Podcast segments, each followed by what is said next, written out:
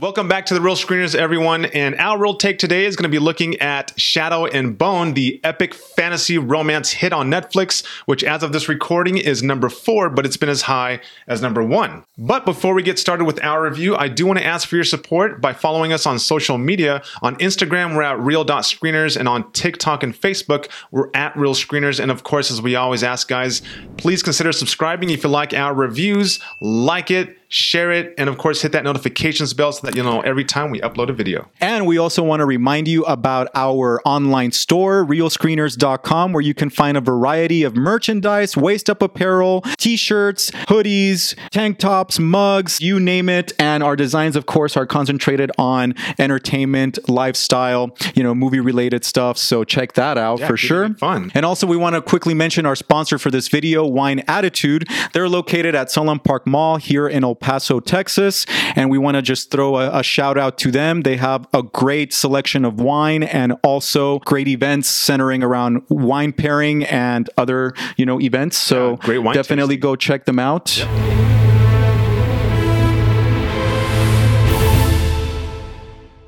Shadow and Bone is based on the Grisha Trilogy by Leigh Bardugo, and it centers around a female character named Alina Starkov.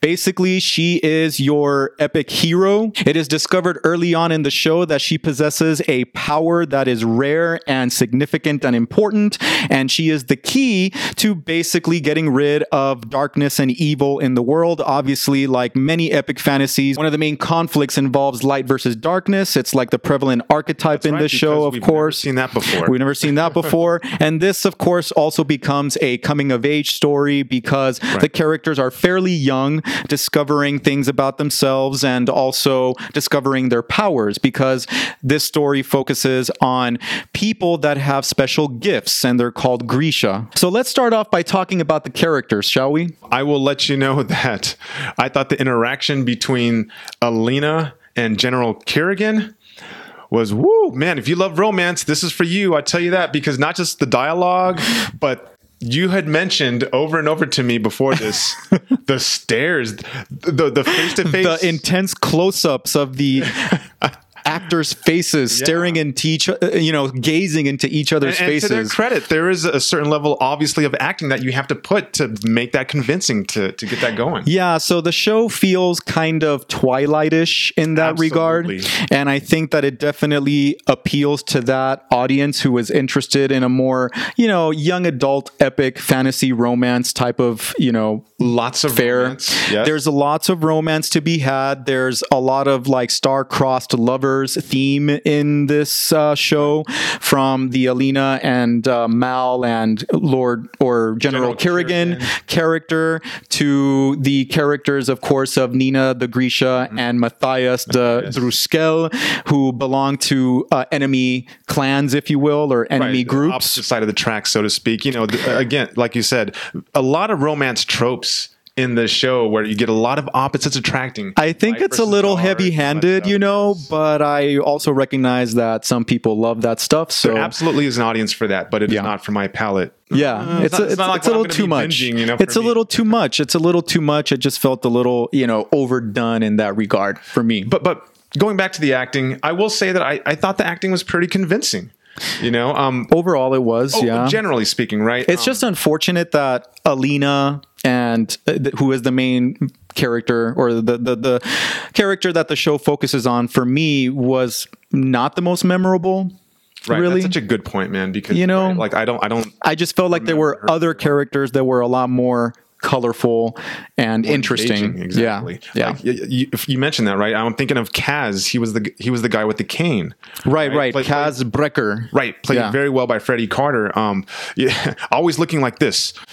Yeah, but it wasn't overdone though. Yeah, always with a purpose and always trying to figure out something. And at the end of the day, he seems to be he seems to have a moral compass, even though there's a gray area. See, and that's kind of to his character. He had many layers. He was a thinker. He did care about his friends. Obviously, you could tell there's some I wouldn't really say romantic tension, but he does obviously need, as he says, Inej.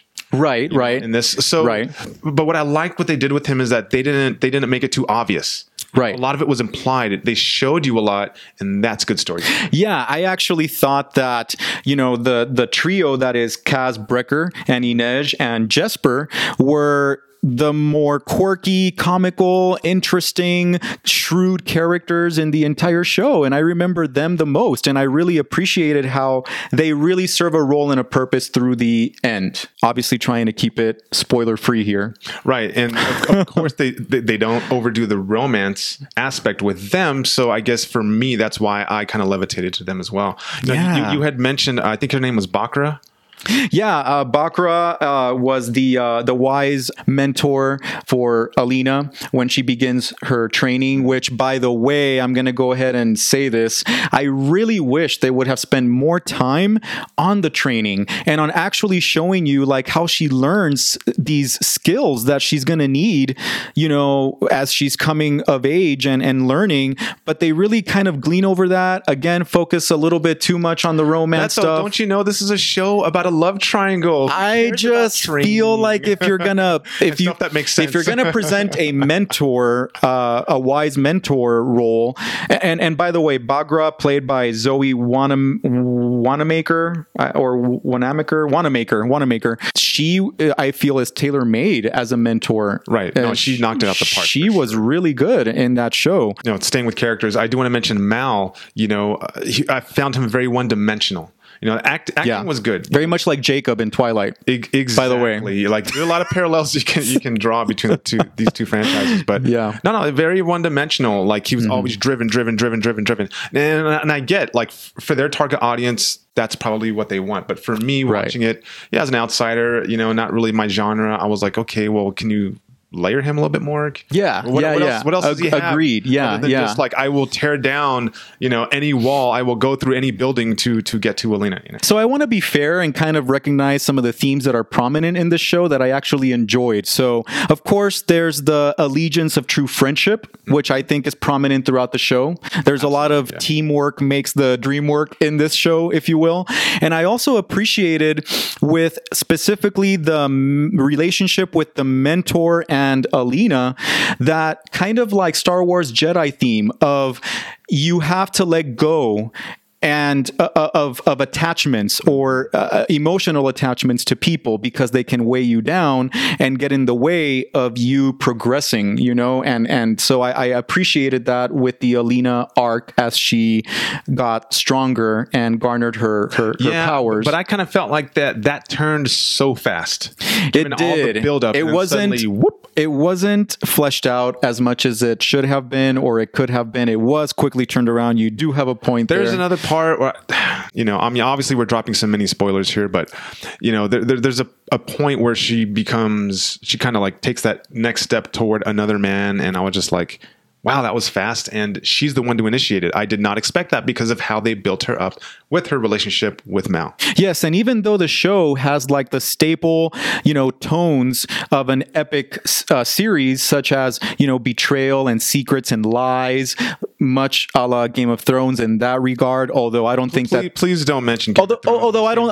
I don't think that this show really has a lot of connections to Game of Thrones at all. I know, I was giving you a hard time. Even though some people are comparing it online to Game of Thrones, not really. I was disappointed with this whole concept of the fold. This whole show centers around the fold, right? Well, they didn't fold it into the story very well because, like, I really wanted to see more of what was inside of the fold, and I was hoping that towards the climactic ending that we would get to see more of what is in there. What, you know, the dark and what is found within and I was really craving a more just action filled and exciting finale, and it just did not come for me.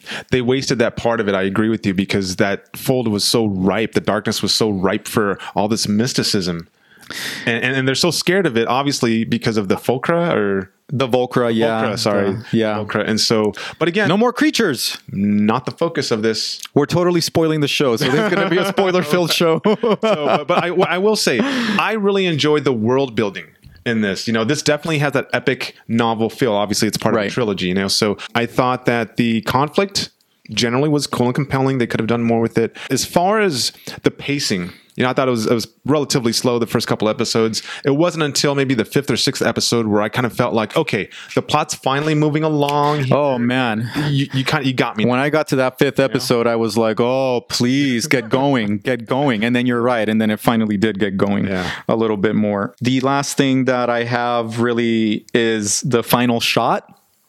The very final shot. Oh, you mean when said character appears, right?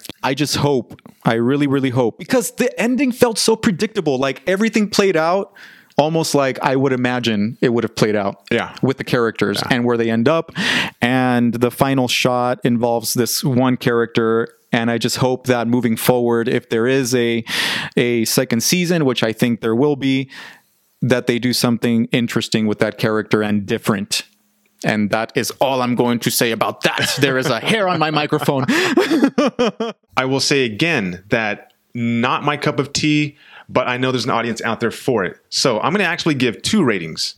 Okay. My rating on how much I enjoyed it would honestly be only about a 2.5 out of 5 reels. Okay. I found myself forcing myself to finish it. I'll be honest. That's totally understandable. But for those of you who have not seen this and are into like epic fantasy or romance novels, that type of thing, I would say this is a solid 4 out of 5 reels. If you're an Uber fan and you like, for example, like an Uber Twilight fan, maybe bump it up to 4.5 reels out of 5. But it's definitely something to watch if you like that. I would agree with that, Lenny. That's really good. But I do think that the show is very stylish and it does create its own world. Wish they would have expanded a little bit more on certain things, but because of those reasons, I would personally give it, as far as a personal rating, I would give it a 3 out of 5 reels. We do want to thank you guys for tuning in. We appreciate all the support we can get, and definitely let us know in the comments down below what you thought of this series, what you thought of our review, whatever you want to say, we'll definitely get back to you. Yes, and look us up on social media, of course. We're at TikTok and Facebook at Real Screeners and Instagram, Real.Screeners. And, of course, Wine Attitude, our sponsor. Don't forget about them. And our website, RealScreeners.com. Check out our merchandise. Super cool stuff, guys. Yes, super cool. And stay tuned next time for our real take on movies and TV shows.